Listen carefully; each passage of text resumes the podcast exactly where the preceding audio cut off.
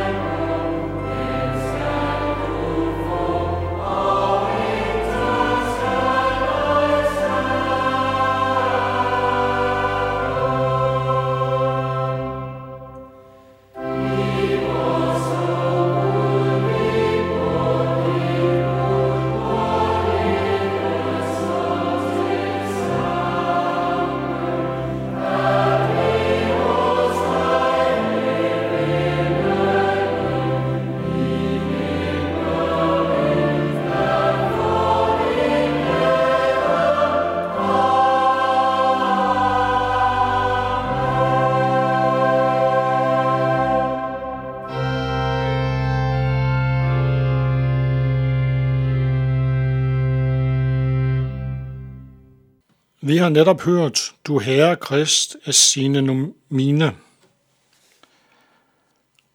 Til dagen i dag skal vi høre en tekst fra Lukas, kapitel 7, vers 15. Men før vi øh, læser den tekst, så skal vi lige folde vores hænder. Kære Jesus, jeg takker dig, fordi du er lytte, ja, lytte ind til døden på et kors. Jeg takker dig, fordi du går foran os, rydder hindring ud på vores veje. Og jeg takker, fordi du, du overvandt døden som en første grøde af mange. Amen. Vi har altså en tekst fra Lukas kapitel 7, vers 15. Der står der, Der satte den døde sig op og begyndte at tale, og Jesus gav ham til, sin, til hans mor. Jeg ved ikke, om nogen af jer har oplevet, at en person, der var død, pludselig blev levende igen. Det må være en fantastisk oplevelse.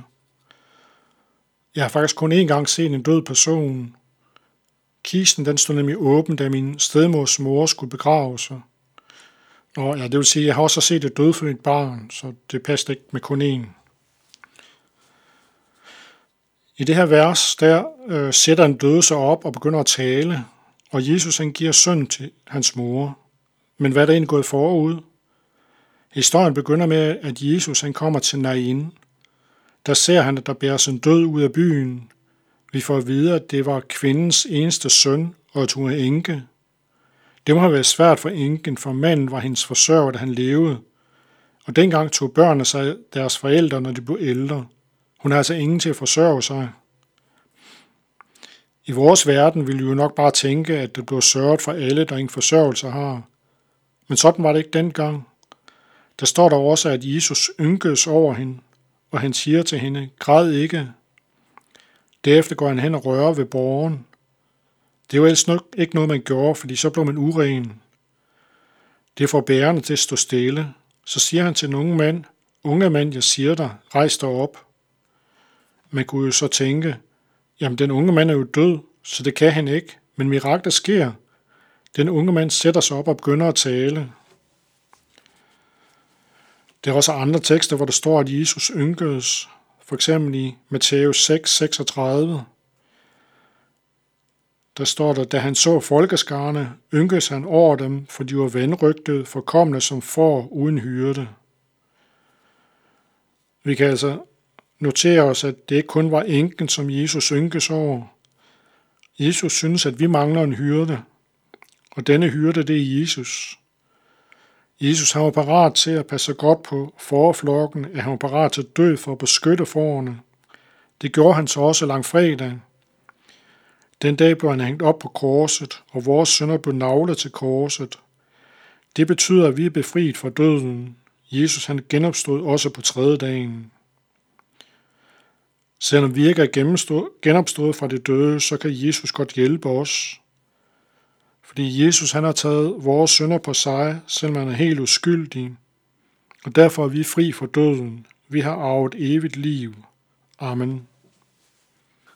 Vi skal nu høre Jesus det eneste af Cry Out.